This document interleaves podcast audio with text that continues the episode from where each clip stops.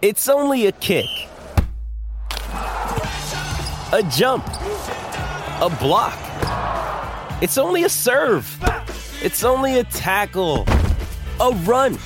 It's only for the fans. After all, it's only pressure. You got this. Adidas.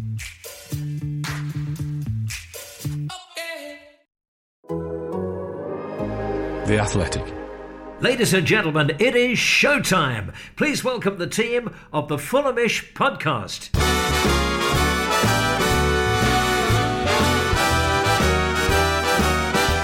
It's the Fulhamish podcast, your independent voice of Fulham FC. My name's Sammy James. Welcome to the show, brought to you by The Athletic UK.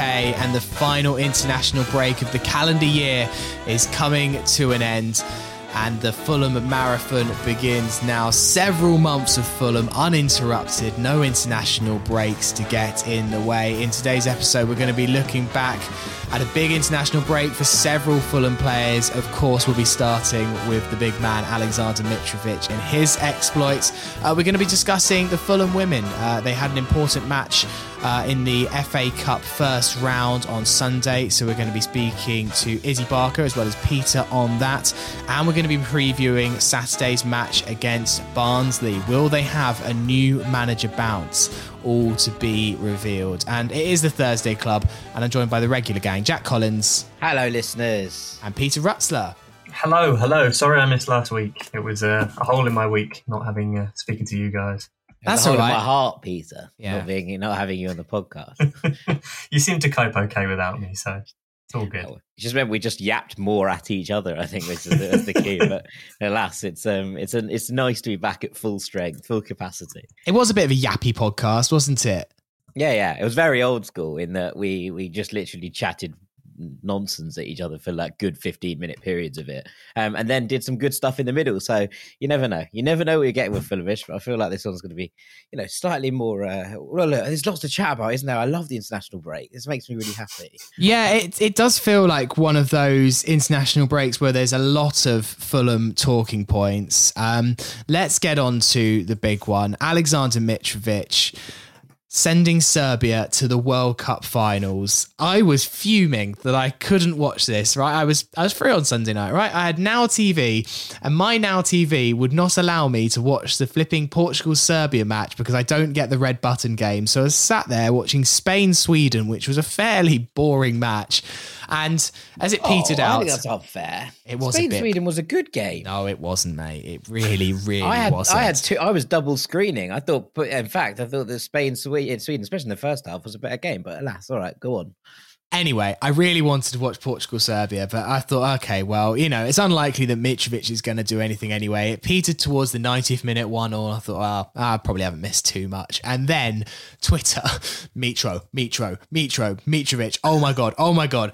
Fulham Twitter, Serbian Twitter, which there's a big crossover between now, exploded. And a 90th minute header, uh, Tadic cross, and Mitrovic sending his side to the World Cup finals. Jack, uh, we both kind of tweeted about it. One of the best redemption stories you could ever, ever imagine of 366 days between his penalty miss against Scotland, which cost them a place at Euro 2020, to that header, which sends them to Qatar 2022 in Ronaldo's backyard. You couldn't write it. No, no, it was, it was phenomenal, wasn't it? Just to see that kind of elation on his face and the celebrations and those images which will go down in history. And look, there's I think there's a little bit more in this than perhaps we're, we're, even giving it credit for, right? Yes, we can talk about the redemption arc, and yes, we can talk about Mitrovic kind of coming back to glory. There's also this kind of overarching argument from a Spur- Serbian's perspective, I think, that it feels like Serbia have, you know, really failed to make an international mark. Yes, there was that win over Germany at the World Cup, which was a massive thing, um, but since you know becoming independent it doesn't feel like Serbia have perhaps taken off in the way that maybe it would have expected to, especially given you know the the amount of talent that's come through. And look, I think you can look at Croatia just across the border, right? And you'd imagine there are some serious envious glances being thrown across that border you know, from two countries who have a massive rivalry and seeing Croatia get to the semi-finals of a World Cup, the finals of a World Cup, really start to, you know, kick onwards with a similar football structure within the country, I think is probably fair to say. And then you look at Serbia next door and they're kind of like, we have the talent and the players, and we should be able to be making these kind of impacts, and yet haven't. And this felt like a massive, significant moment. The Serbia down Portugal in their own backyard, as you say, one of the you know, favorites would have been the favorite in this group by a long distance to to make sure that that you know automatic spot was their own to then go and make that moment and for Mitrovic who is obviously Serbia's top scorer of all time to make that mark I think is just phenomenal and just overall what a story and what a moment for Serbia and for Mitrovic yeah. Um, Peter, I saw uh, a Serbian uh, Twitter account say Mitrovic was already a god in Serbia, but Mitrovic is now whatever is above God. There is no word for it, but that's what he is. Yeah, it's uh, it's a pretty, it's a remarkable story to be honest, and it was such a classic Mitrovic header as well, wasn't it? It just happens to be unmarked, happens to be in that kind of space uh, to head home at the back post, and it's it is so. It, I mean, it, it, it's so remarkable because of how much has changed in the space of 12 months, isn't it, for him? I mean, we all know how difficult it was last year, sidelined under Scott Parker. You're watching Ivan Cavaleiro lead the line in attack.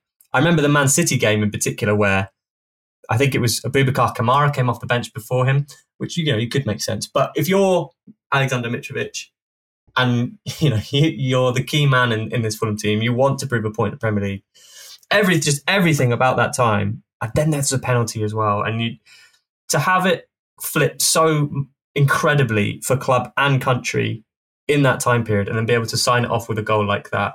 Um, I mean, he doesn't need much more of a boost to his confidence, but I mean, it would just work wonders for him. And um, Serbia have Serbia's always been uh, like his backbone, hasn't it? And he's always delivered for Serbia. He's always scored goals.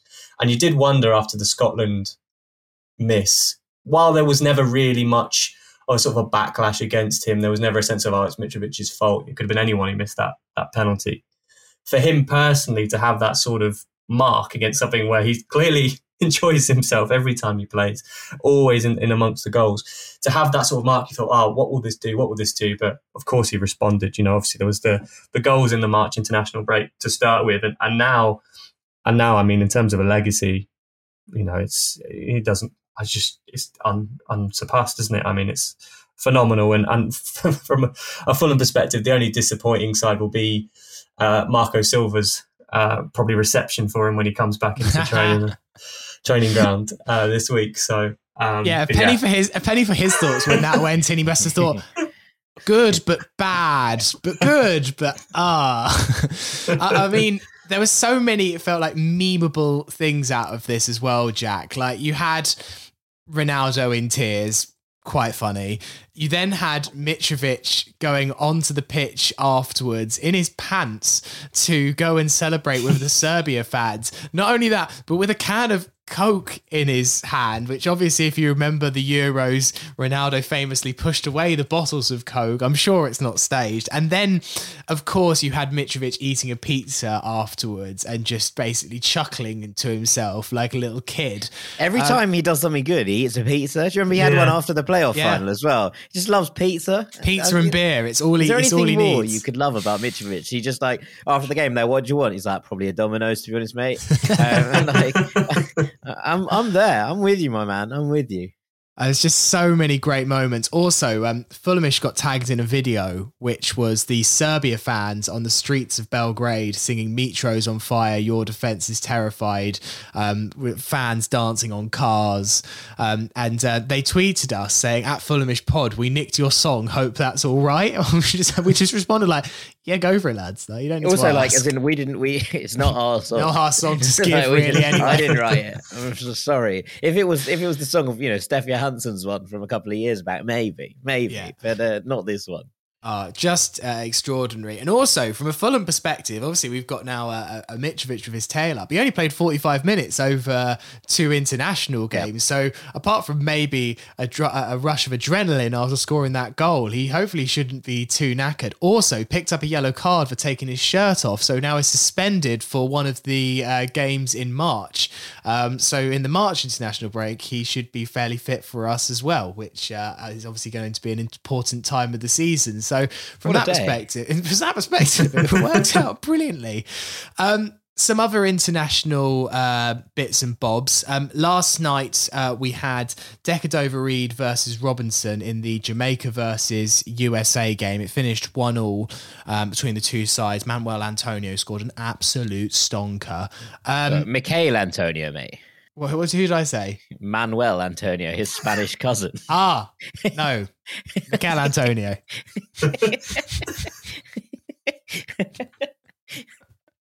I don't know where that came from. There we go. Miguel I was baffled. Antonio. I didn't, I didn't know what to say. Is there a Manuel Antonio? I'm sure there is somewhere, yeah. I don't know who he is, though.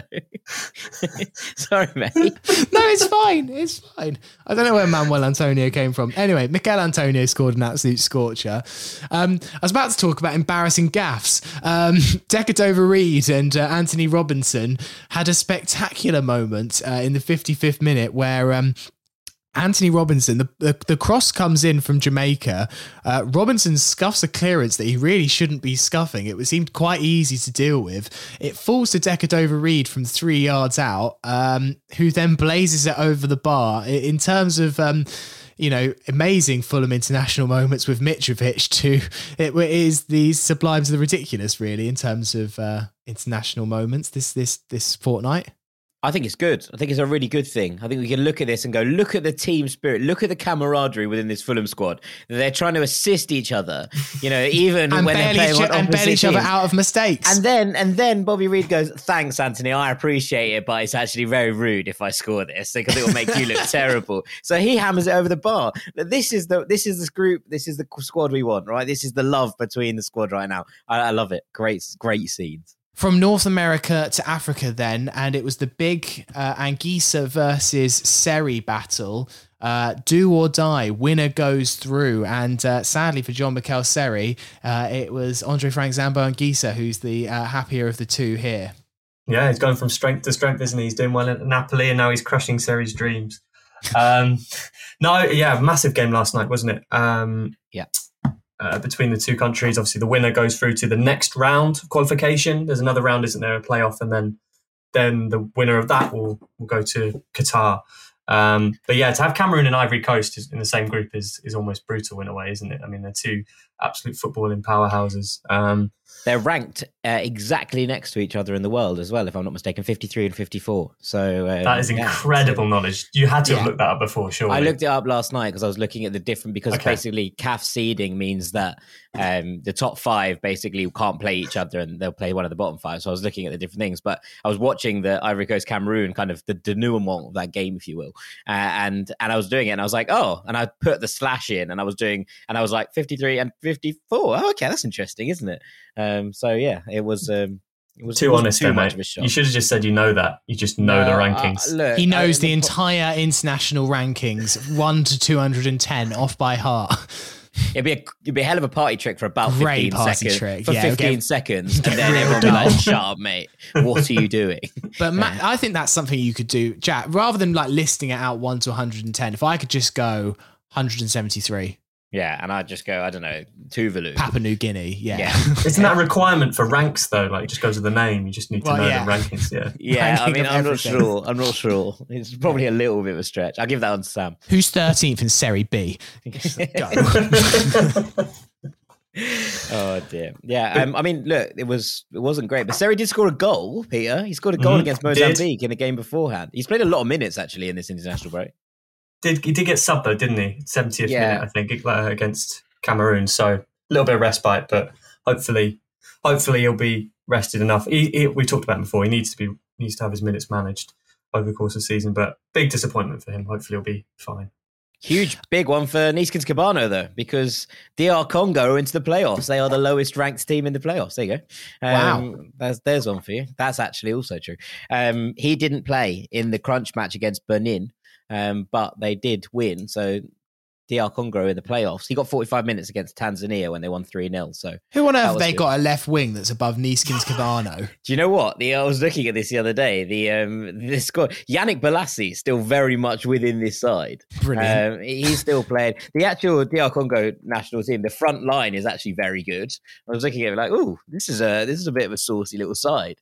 Um, but they, they got done what they needed to do. But um, yeah, ultimately it was it was great. There's there's a lot of players here that you'd look at. Cedric Bakambu came off the bench. The guy who Oh, scored yeah. the goal, Dieumerci Mbokani, which his name means thank God, which is great fun. Gaël Kakuta, captain, is actually who plays in front of Neeskens Kebano on that, That side. is unfortunate. If you play for DR Congo and as good as Neeskens Kebano, you must think you're having a chance of starting for your nation. That is really and unfortunate. then yeah, and then national captain Gaël Kakuta, uh, once also of Fulham, we should say. Um, yes. It was he's quite a good player for us. Yeah, he was unbelievable. Had the best six month loan spell I think I've ever seen at the club. Yeah, he was very, very good for us. Um, speaking of players that had unbelievable cameos, Ollie O'Neill, Jack, uh, for the Republic, um, kept Ireland's hopes of under 21 Euro qualification alive with an absolute bullet. Yeah, it's a, it's a gorgeous goal, right? It's um there was it was struggling to kind of get it onto the internet last night because you could only get it off RTE with a with a um what are they called a VPN on. So that was the only way you could watch it. But basically, it's ninety minute, ninetieth minutes. Ireland are under twenty ones are going out of European qualification, and suddenly there's a beautiful ball ball through from Conor Coventry, and Ollie O'Neill takes it, beats his defender, and slams one home. And they're uh, talking of like really really cool pictures. Um, the images from Ollie O'Neill after scoring the winner are amazing, and then he gives a really really good interview afterwards as well. It's saying, you know, they're saying, "What's it like?" He's like, "I don't have any words. I don't have any words. I don't know what to say." Um, but it's a real kind of heartwarming interview and a moment. Obviously, he's just started to, to break through into this side, and yeah, a massive goal for for him and for the Republic to to keep things cooking along. And yeah, it was um it was really enjoyable and really really good finish. He he dropped out of the last. I think that was his first under 21s game. Was his was his debut, wasn't it? I think. Uh, I think he, second- made his second de- he definitely made his debut in this international break. in this break because he was Um, in the squad last time but dropped out because he had because he tested positive for COVID. yeah, Um, so it was good for him to to get on and, and have that kind of impact as well. He's obviously he's been impressing at Fulham as well. While we mention him, you know, he's been been training with the first team quite a bit. So uh, one to keep an eye on as well. Another player with not very long left on their contract. Uh, sadly, not no. At end of the year, but we'll- we'll Familiar. have to see. Yeah. Um, so the final thing from the international break that I just thought was um, reasonably interesting is what happens in January. So we talked about uh, Jean Michel Seri and the fact that he's going to be representing. You'd assume uh, the Ivory Coast at the African Cup of Nations, and how many games that Seri might miss. So, FIFA rules state that players have to be released 13 days before the opening match of a tournament. Now, considering the World Cup, they're only asking for players to be released eight days before, you wonder if there might be a bit of leeway here. But if they are sticklers for that rule, that will mean that Seri's last game for Fulham would be Birmingham City on Boxing Day. He'd have to be released on the 27th of December. So Seri could miss the games against Reading and Swansea, which happened over Christmas and New Year. He would definitely miss, regardless of anything, uh, the FA Cup third round. He'll miss Bristol City at home and then Stoke away. And then he could miss Blackpool or Middlesbrough slash the FA Cup fourth round, depending on how far Ivory Coast go in the tournament. And as one of the better teams in Africa, you would assume that Ivory Coast will be reaching the latter stages of the tournament. So that's a lot of games um, that he'll be missing. Um, also, another permutation is that there is a weird international break that I've noticed, and I don't know if this is massively common knowledge that it's happening at the end of January. Now, there's never normally an international break at the end of January. Normally, now there's a big long gap. Um, it goes it, over the weekend of the 29th of January. The Premier League aren't playing, and there are no UEFA scheduled matches. But Peter, it could mean that on the 29th of January against Blackpool, because there are championship matches weirdly this weekend, that Fulham could be without John McKell Seri, Anthony Robinson, Tim Ream, and Decordova-Reid on that weekend. Surely that's probably getting towards the limit for a postponement. Yeah, you'd imagine they'll they'll ask the question because you know clubs would tend to request uh, postponement if, if they are missing players for, for international, but um, it'll be tight because it's not it's not a big number, but it's a it's a good number of important players, isn't it? So we want to keep an eye on that as we get closer to it. Yeah, I've got I've got some some information for you uh, ah. regarding John McHale Um, so obviously, the draw has been made for Afcon, um, and they're in a group with Algeria, who are widely, I would say, the two best sides in in in Africa at the moment uh, are usually kind of considered to be Algeria and Senegal, with Tunisia right behind them. Um, Ivory Coast are in a group with Algeria. So if this was to play out on paper, which obviously it doesn't, um, the chances are they might well come second in Group E, which would mean they'd have to play the Group F winners, who would be Tunisia, you'd imagine. Mali are quite a good side as well, but you'd think that Tunisia probably have the goods to win Group F. And that would mean that on the 26th of January, uh, Tunisia might play the Ivory Coast, which might be the end of John Michael Seri's time at AFCON. I mean, I hope it's not for his sake and for the Ivory Coast sake, especially after the you know the pain they will be suffering currently from not qualifying for the playoffs of the World Cup. Um, but that is the kind of moment I've got kind of pinned as that's where I think their first real test will come, and there's a chance that they don't get past that day in the 26th of January in Limbe.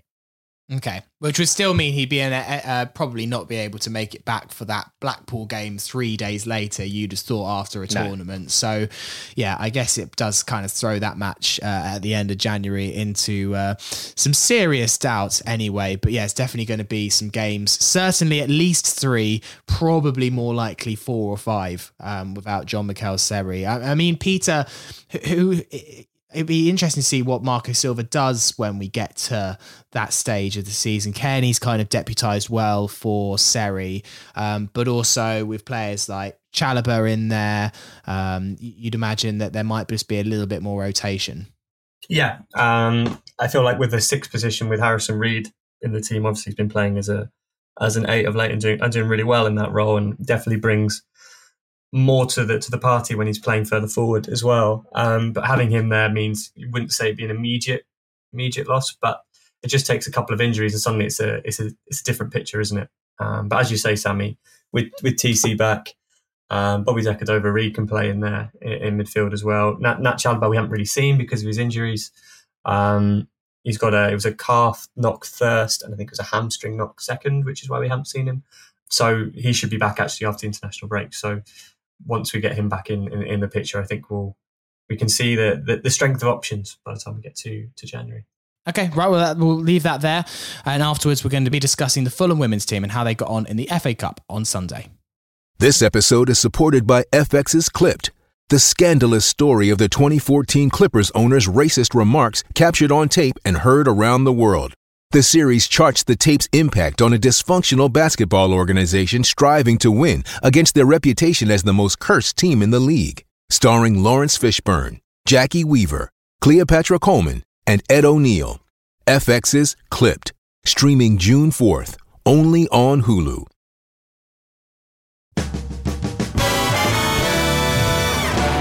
Part two of the Fulhamish podcast. Sammy James here, still with Peter Rutzler, but we've substituted out Jack Collins and we've brought in a much better replacement, Izzy Barker. How you doing, Izzy? Oh, I'm good, thanks. How are you? Yeah, fine, thank you. Cheers for coming on to discuss uh, Fulham women in the FA Cup first round on Sunday. A sellout crowd at Motspur Park. Unfortunately, to witness a 3 0 defeat uh, against Oxford United, a team two tiers above them in the women's football pyramid. And Peter was there as well. So we've got Peter to, to discuss this. And he wrote a piece uh, in The Athletic kind of all about the game and the rise of the women's team and its um, changeover from the foundation side to the performance side. Um, but Izzy, I'll start with you. You went down there to uh, do a bit of content for Fulhamish. You did some Instagram stories. And there's a fantastic YouTube video as well, which um, yourself and Stephen did, which you can watch on the Fulhamish YouTube channel if you want to get a bit of a match day experience of what it was like down uh, at Motspur Park on Sunday. What was your thoughts on the match? Obviously, disappointing to lose, but it felt like such a seminal day, a sellout crowd, and, and, some real focus on this women's team for the first time, well, since the glory days of the early 2000s, it feels like. Yeah, definitely. Um, from the offset, I was so impressed to see so many faces, so many fans that probably regularly go to the men's games as well were, were at the game and making the most of that international break. So that was really nice to see because you can go to these women's games sometimes, these kind of FA Cup games or, or cup games in the international break, and still not that many people go to them. Um, it's still a real effort to try and get the people down, but it seemed like it was pretty much sold out. Um, it was really packed out in the stands, and um, yeah, it was a really good atmosphere. Definitely more like families and kids and things. But um, yeah, that was really nice to see. Just kind of the whole Fulham fan base behind the women as well. And I think that really helped the team from the offset. And they looked really calm, and and they had the fans behind them. And yeah, it was a really nice day. But it it's I have to say it was the first time I had been to a women's match, a Fulham women's match. Um, so I think it was the first time the club had made a real effort to get people down um, to promote it a lot on social media. Um, so maybe it was um, yeah one of the first times we had seen so many fans at Motspur Park supporting the women. Yeah, Peter, what did you make of the day as a whole? As Izzy said, lots of people down there to watch the game. It's an interesting time for the side as a whole. It is quite surprising, really, from my perspective, how Fulham aren't in the kind of upper echelons of the women's game, but it's been um, a slow start towards something that seems like it's going really in the right direction. Yeah, um, it was really enjoyable actually. I've been to a couple of games now, and it was as Izzy says, you know, there was a real push to get people down, and it was a real family atmosphere. There was Billy the Badger there. There was some face painting, some balloons. I, I, was sat on the on the far side of the of the arena stands, uh, main stand, and was next to happened to be with Adam Hurrey from Football Cliches Pod, um, and it was his right. little one's first game as well. Um, so it was quite nice. He had that sort of vibe to it, and uh, highlight for, for them was uh, was her the little one stealing uh, the linesman's flag at half time. Um, did, did, did, get it back, um, but yeah, um, yeah, you're right. I mean, it's we, we've talked a little bit about what what the sort of plan has been with the women's team, and I, I, there have been little elements to it where you think they the Fulham could have done more, and I think one of them was definitely that social media side, definitely trying to at least push them and showcase them because there is there is definitely uh, there's definitely more that could be done to get more people down. And when you could see what what the atmosphere was like on on Sunday, you, you, saw the outcome of that, and it was it was a really enjoyable game. Obviously, the result was was difficult, but um, it was actually a lot tighter game than the, the scoreline suggested, and was actually really encouraged, encouraging. I thought, and and Steve J, the coach, afterwards, you know, he was he talked about it in those terms. Said Oxford are very complimentary as well, um, and that sort of reflects the the, the direction they're going uh, at the moment.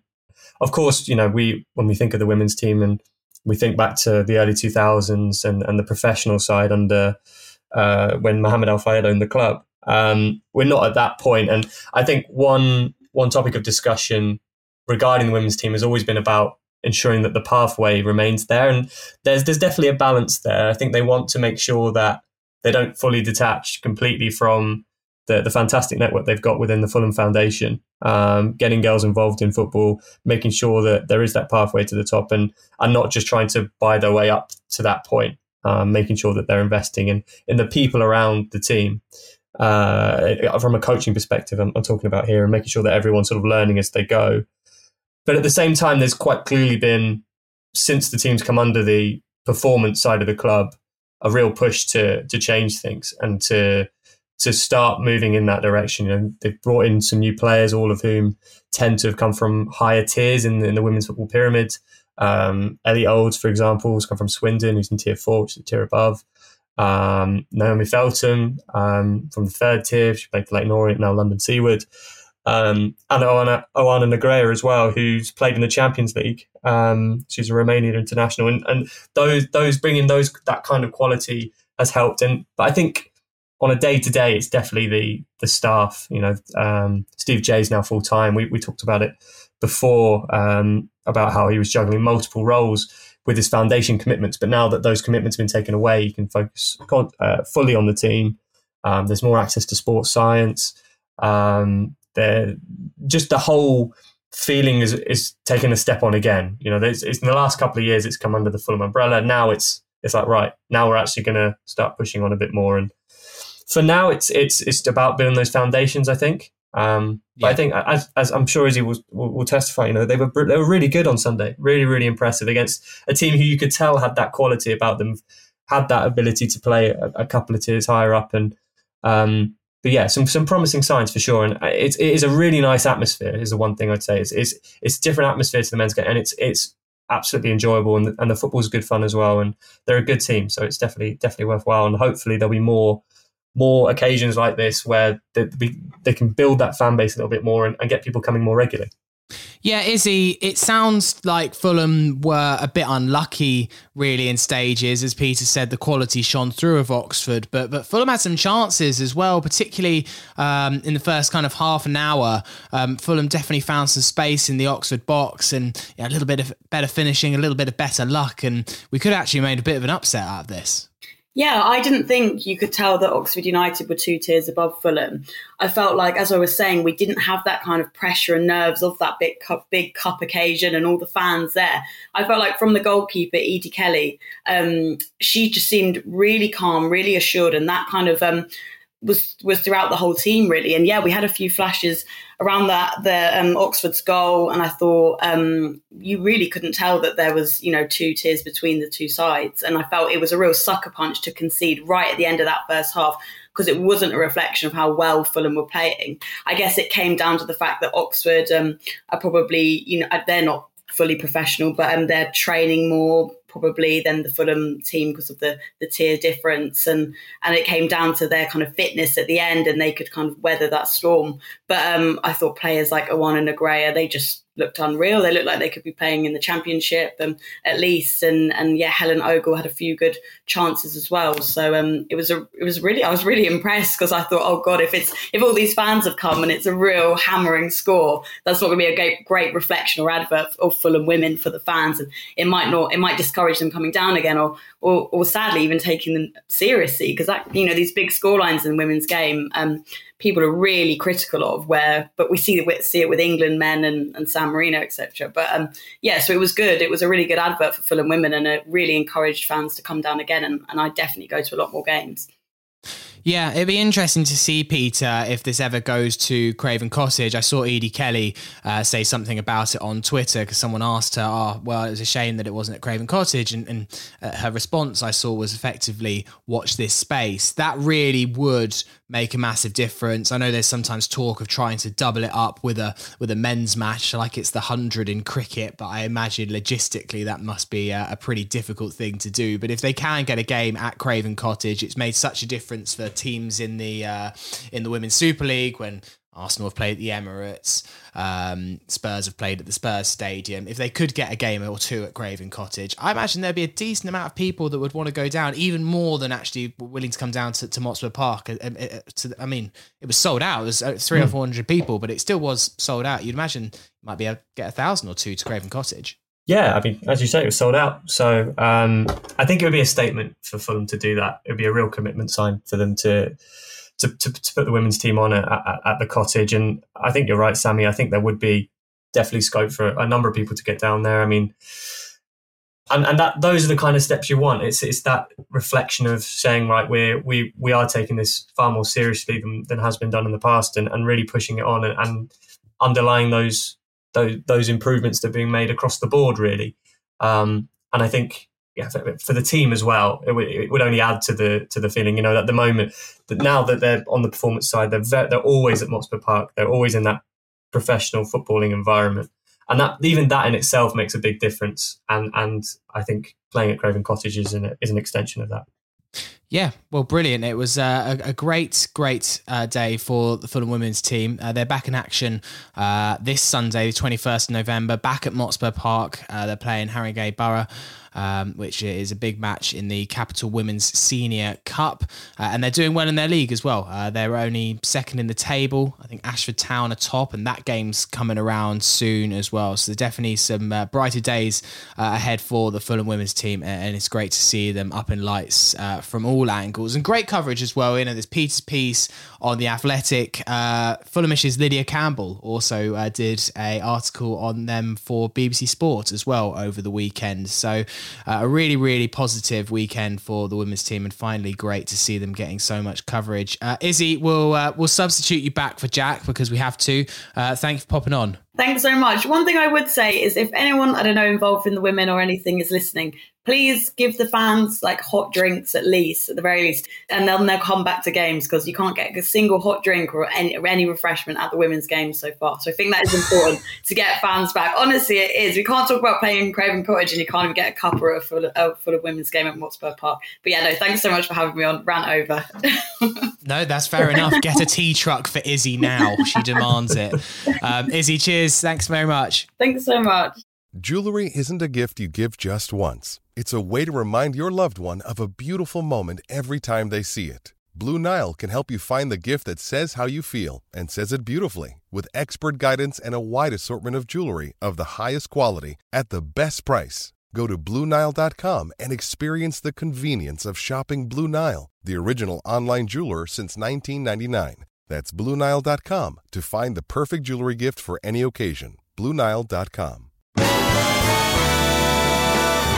Part three of the Fulhamish podcast. Sammy James here with Peter Rutzler, and Jack Collins is back. Hello, Jack. Hello, welcome. Thank you for uh, thank you for having me back. Also, shouts out Izzy who stepped in there. I was I was away last weekend, so I wasn't able to get down to Motspur, but um, her insight on that is is remarkable. So yeah, wicked. It's always good to have Izzy on the pod. Yeah, exactly. Uh, a lot of people have been asking us about the Fulhamish t-shirts, by the way, and when they're going back on sale, if they're going back on sale, because they've sold like hotcakes. Uh, they should be back on sale next Tuesday, um, just to save myself having to email uh, the five million people that have messaged us, which is a good thing. Um, but you know, as I can broadcast the message to masses, uh, I might as well do it. Uh, let's look ahead to Barnsley on Saturday. Back to boring old league action for players like Alexander Mitrovic. Uh, will he will he be up? For Barnsley at home in the Championship after sending his team to the World Cup finals. Uh, it shall remain to be seen. Yeah, he's up for it. He'd be up for a kickabout in the park, wouldn't he, Alexander Mitrovic? As long as you got him a pizza afterwards, yeah. yeah, pizza and a beer, that's all he needs.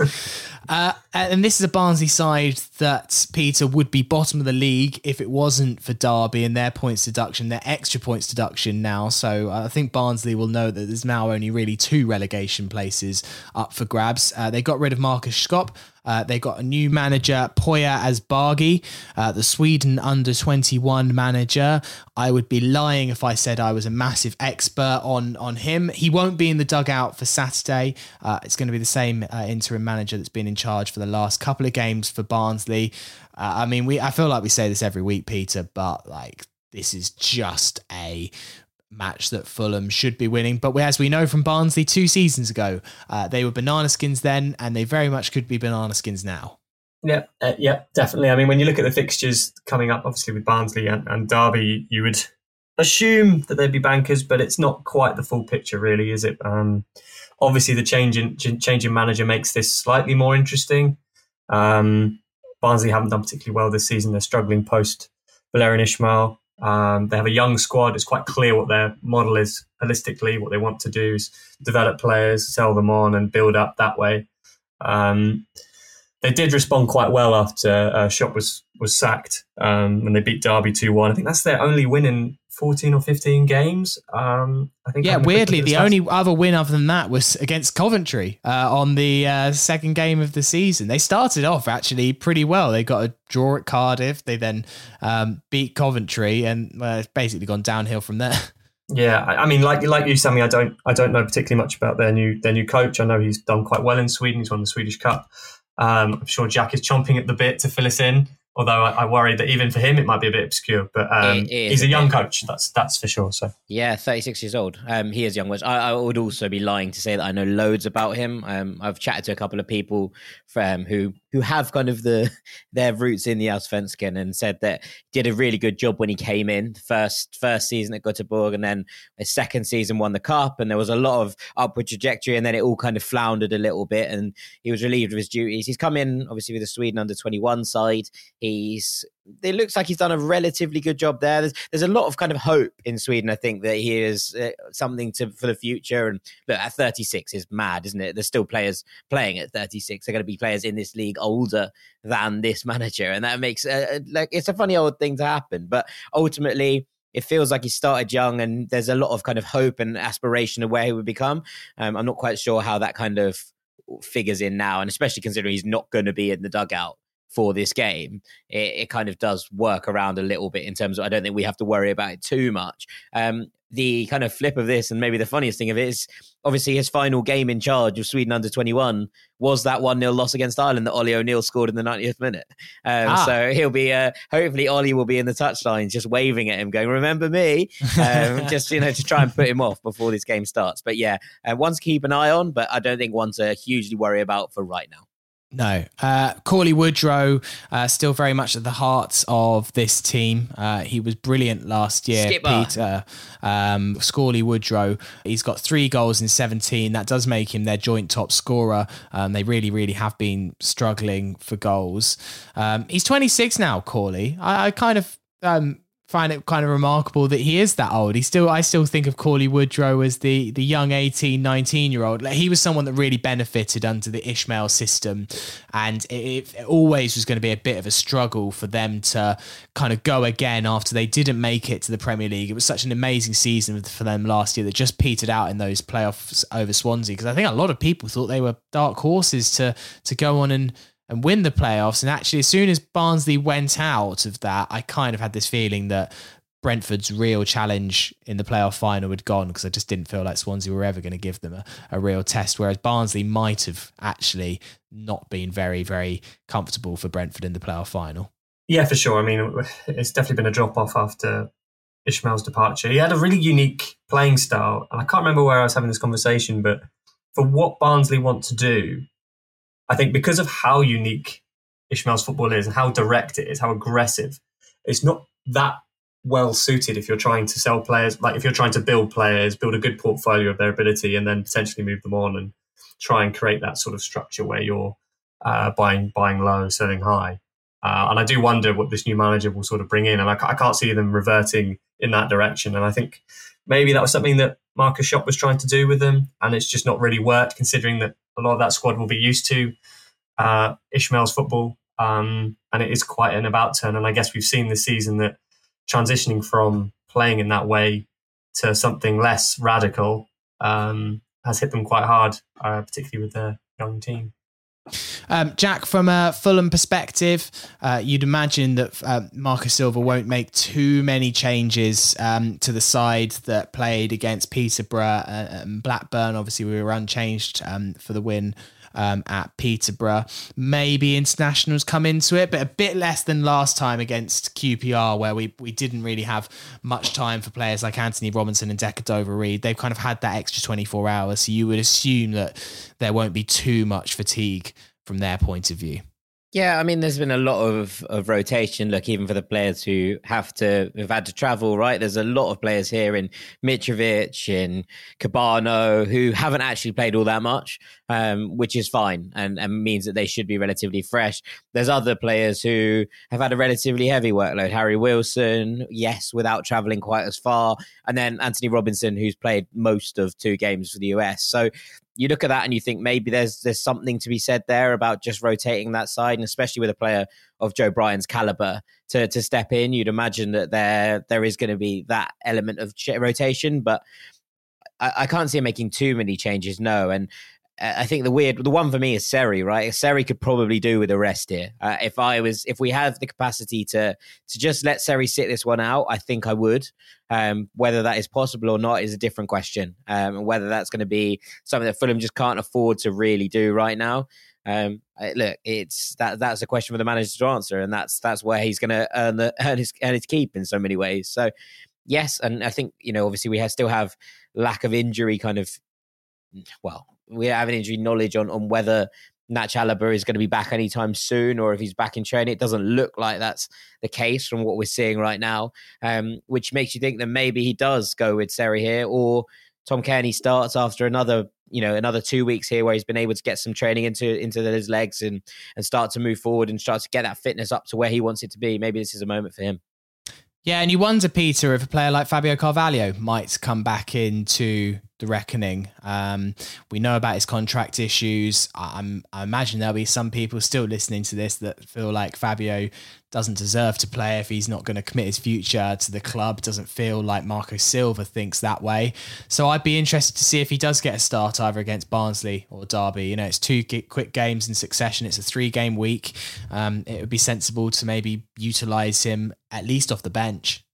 Yeah, I think it's a good moment to reintroduce Carvalho um, in a more prominent role. I think I think you're right, as you say. Um, if he's not committed, then he won't play. I think we've Silva said that, but we've also seen it. You know, we saw it with what happened to Anguissa in the summer, um, and we discussed at length. And I don't want to go over that too much again, but you know, the he's the noises are that it's not a case of him not being committed, not having his eye on the ball. And I think the moment that happens, then you, we wouldn't see him. But if he is, if he's fine, uh, which seems to be the case, then he's a really talented player, as we, we all know. And Fulham should definitely make the most of him while he's here.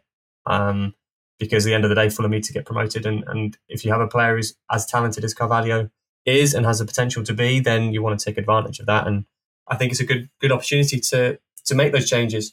I'm also be interested to see what he does at right back um, considering that Denis Odoi did come off at halftime against Peterborough. Obviously, you guys saw the game. It sounded like he picked up a yellow card and it became quite tricky for him. So, an understandable yes. call. Um, but it, that feels like a moment you could transition as well uh, with Kenny Tete. He's had that extended period now after a massive injury, which would have been probably quite beneficial just to be like, Odoi is doing fine. He's doing really well. Let's keep him in. Um, give Kenny Tete that a little bit more space to to recover, and may, maybe we'll see him being eased back slowly uh, as well. Yes, sorry, I forgot that it's Odoi's uh, fifth yellow card. So yeah, he's suspended for Saturday. Uh, one game remaining on Tosin's suspension. So you'd imagine Michael Hector will keep his place, and then probably Tosin coming back in for the Derby game. Uh, before we finish, uh, a few uh, emails uh, to run through. First one, this is a question for you, Peter, from David Smith. Ooh. He said, "I was wondering if you, Peter, had any insight into Areola's move to West Ham. After his season with us, it felt like he would get a start for a Champions League side. Do you have any idea why he ended up at a club where he has very little chance of starting? Seems like a strange move for both him and West Ham. Can't lie, I've thought the same thing. Yeah, no, I'm surprised he's not been involved more. All I'd say is that it's probably quite shrewd from West Ham's perspective to get a player like Areola in. I think Fabianski's 36 now. Um, I mean, there's still plenty. Of, you've seen with goalkeepers, they can keep going for a long time. But I think when you've got competition like that, you know, someone like Areola breathing down the neck of Fabianski, then you're in a really strong position. And West Ham seem to be just going from strength to strength at the moment. They look looking really good in the league, looking like they they could go further, go deeper in, in European competition. So there should be more scope. I, I'm like you. I think he should be playing more because we, we saw how good he was um, last year. So um, yeah, some surprise, but I think if I think it depends on your perspective. Areola probably feel plays more, but if you're looking maybe longer term, I think it, it's one that makes a lot of sense. Uh, next question from Andrew Stanley. Now, a lot of the emails I read uh, are all positive about Fulhamish, and uh, I, I, read the nice emails out. This one, I wouldn't say is a not a nice email, but he's obviously critical of uh, of things he's heard. Sounds like we're not the only culprits, though. Andrew Stanley says, "Let's uh, the history between Parker and Fulham. Uh, let's completely disregard that he got us promoted in a season messed up by COVID by beating Brentford with a masterclass and doing it with significantly poorer side than we have this season. I'm fully aware we had a lousy season in the Premier League with no fans, only weeks between promotion and starting in the Prem, and lots of loans in, as our Championship players floundered. He took on the Khan's yo yo tactics, which has seen Silva get much more say on transfers and TK almost disappear from sight. There are a handful of us who think Parker is a very good manager and was passionate about the club. He says the way he is treated on various podcasts is shameful. Uh, we're going to be a lot of Parker debate over the next few weeks, Jack. And I read this email from Andrew, and I did kind of think, look, there's a, there's a chance at the moment which uh, is not very uh, nice about Scott Parker. Part of me doesn't like Scott Parker for the way he left, but part of me also doesn't have the memory of a goldfish and does remember that he got us promoted in a pretty amazing circumstance, Jack, against our local rivals. Do you think that some of the discourse, and we're going to hear much more about it in the next few weeks as the Bournemouth game rattles around on Parker, is a bit unfair? I, th- I, think there's there's two sides to every story. That's I would I would give Andrew that much, and I think that there is some elements of, of this that are true. And uh, part of it, I think, in, indeed, that win over Brentford will go down in folklore and should always remember uh, be remembered as a massive positive. I kind of don't accept that someone who loved the club and you know had a you know loved the club that much would hold the club to ransom in the way that I think Parker did in the summer. That would be my take on this. Um, you know, I, I, don't think if you love the club and you know you've got another job coming in, um, you know, why would you then try and hold out to get paid twice and that so that your new club don't have to don't have to pay that compensation? I, I think it's, it's it's pretty poor to be honest, in general, from from what I've what I've seen and what we've read of it, and what what seems to be the kind of accepted scenario. Now, obviously, there are going to be moments of that where someone says that's not how it happened, that's not how it went down. Look, that, we can only work on what kind of what we've been told, what I've been told, what people have told me around the club, and why why it all took so long. Um, and part of that was because Scott Parker refused to just accept the new job and walk away because it meant the less less compensation for him on a personal level, right? And I don't think that's how you treat a club that you love in inverted commas. Um, so so there's it for me. I think that Scott Parker should be always remembered fondly for that win over Brentford for that promotion in a difficult season, um, and also I think is important to put here for reinvigorating the club after the Ranieri era and trying to get everyone back on board and back on side again. I think that was a really important job um, that that was done. But I think to to a point he has burned the bridges that he had here in the way that he treated the club last summer. That that's how I look at it. Yeah, no, I, I agree with Jack. I think there's two sides. I think the way the way Parker left, um, I can't sit right really. I think Jack described it in quite fair terms. I mean, it, the impasse only only broke once Bournemouth paid compensation. So you know, Fulham dug the heels in and, and made that happen, and I, it's you can understand the disappointment and the unhappiness about it. The actual logic of the decision for him to go makes sense, and not, we'll talk about this way more in more depth. But that's fine. I, what I would say, and I think what Andrew's probably getting at, is that Parker isn't necessarily a bad coach. And we were, I remember writing this at the time. And if we actually think about last season and how negative that campaign was, uh, in terms of how it ended, that's not really the full story. You know, we have to remember that there was the slower start. Fulham got very close. Um, actually played some good football at times and know that I know people would point to the lack of goals, but it wasn't all terrible. Um, so there is that side to it. I think is probably where the uh, which is worth considering. But yeah, in terms of emotion, it's probably understandable. I, I account it to someone who was really good at their job and then left in a really crappy way. And what do you remember when when that happens? You, you or, or, or like a relationship which ends badly. Like what do you remember? Do you remember the 10 years you went out with someone and it was all lovely and you did romantic walks and you went to Paris? Or do you remember the crap way that they cheated on you and they really pissed you off? All right, like, mate, I don't need to know about your relationship.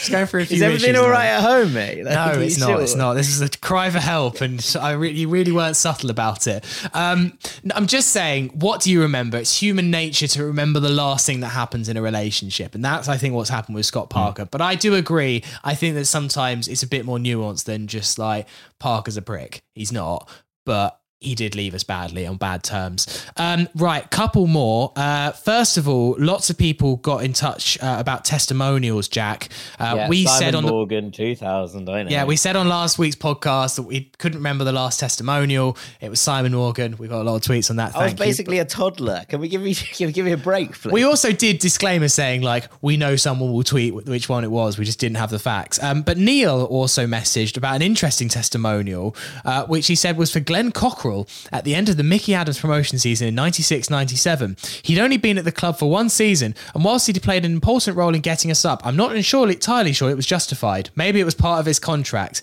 but he says it was a fantastic occasion. The match was played on an early summer's evening, and as a relatively young fan who had only experienced third division football at the cottage, uh, for Cockerill to get a load of old teammates from his Southampton days was amazing. Seeing close up and being able to get autographs from the likes of Shearer, Le Tissier, Ruddock in the pre-fire days at a crumbling cottage was the perfect end to a great and unexpectedly successful season. Keep up the great work with the pod.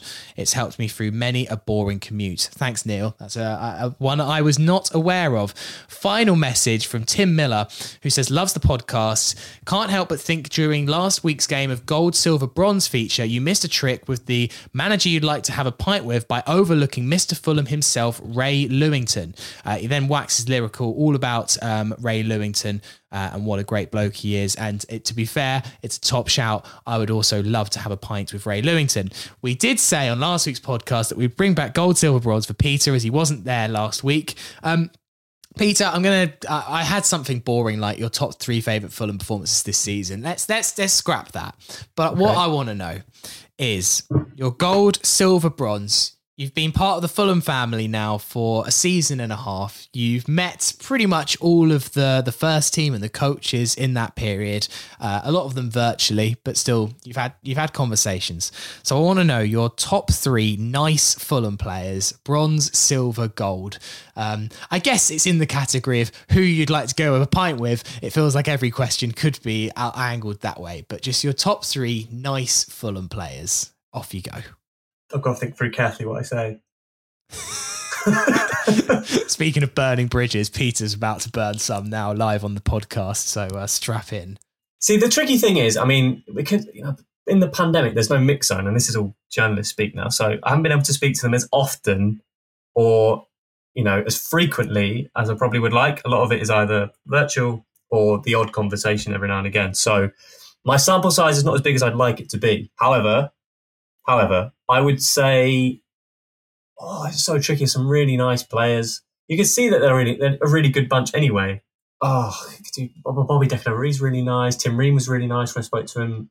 Anthony Robinson was really nice.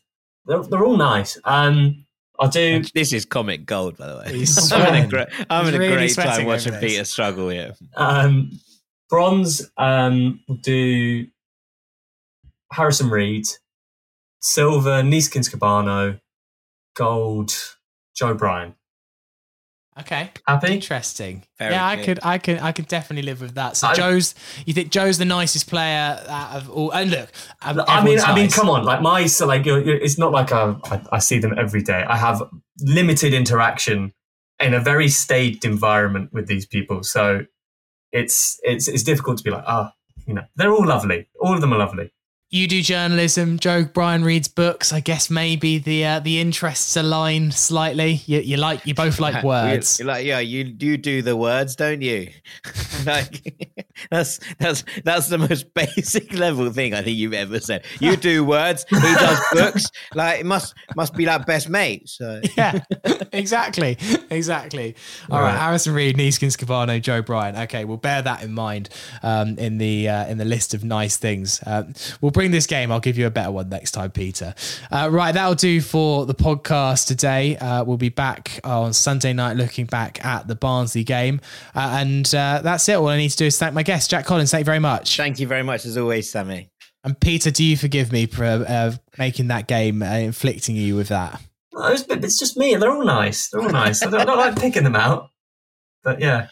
You're going to get so much shit in mix zones. They're going to be like, Well, it doesn't like, "Why exist didn't you-" yet. They Well, still haven't brought them back, so I'm, You I'm still wait. I'm When you do your next interview, be like, why didn't you include me in nice players on Yeah. the Fulhamish podcast? Tim Ream's gonna be like, "What more do I need to do?" Yeah. Tim, uh, Tim doesn't. He should be on there. He should be on there. I feel really bad.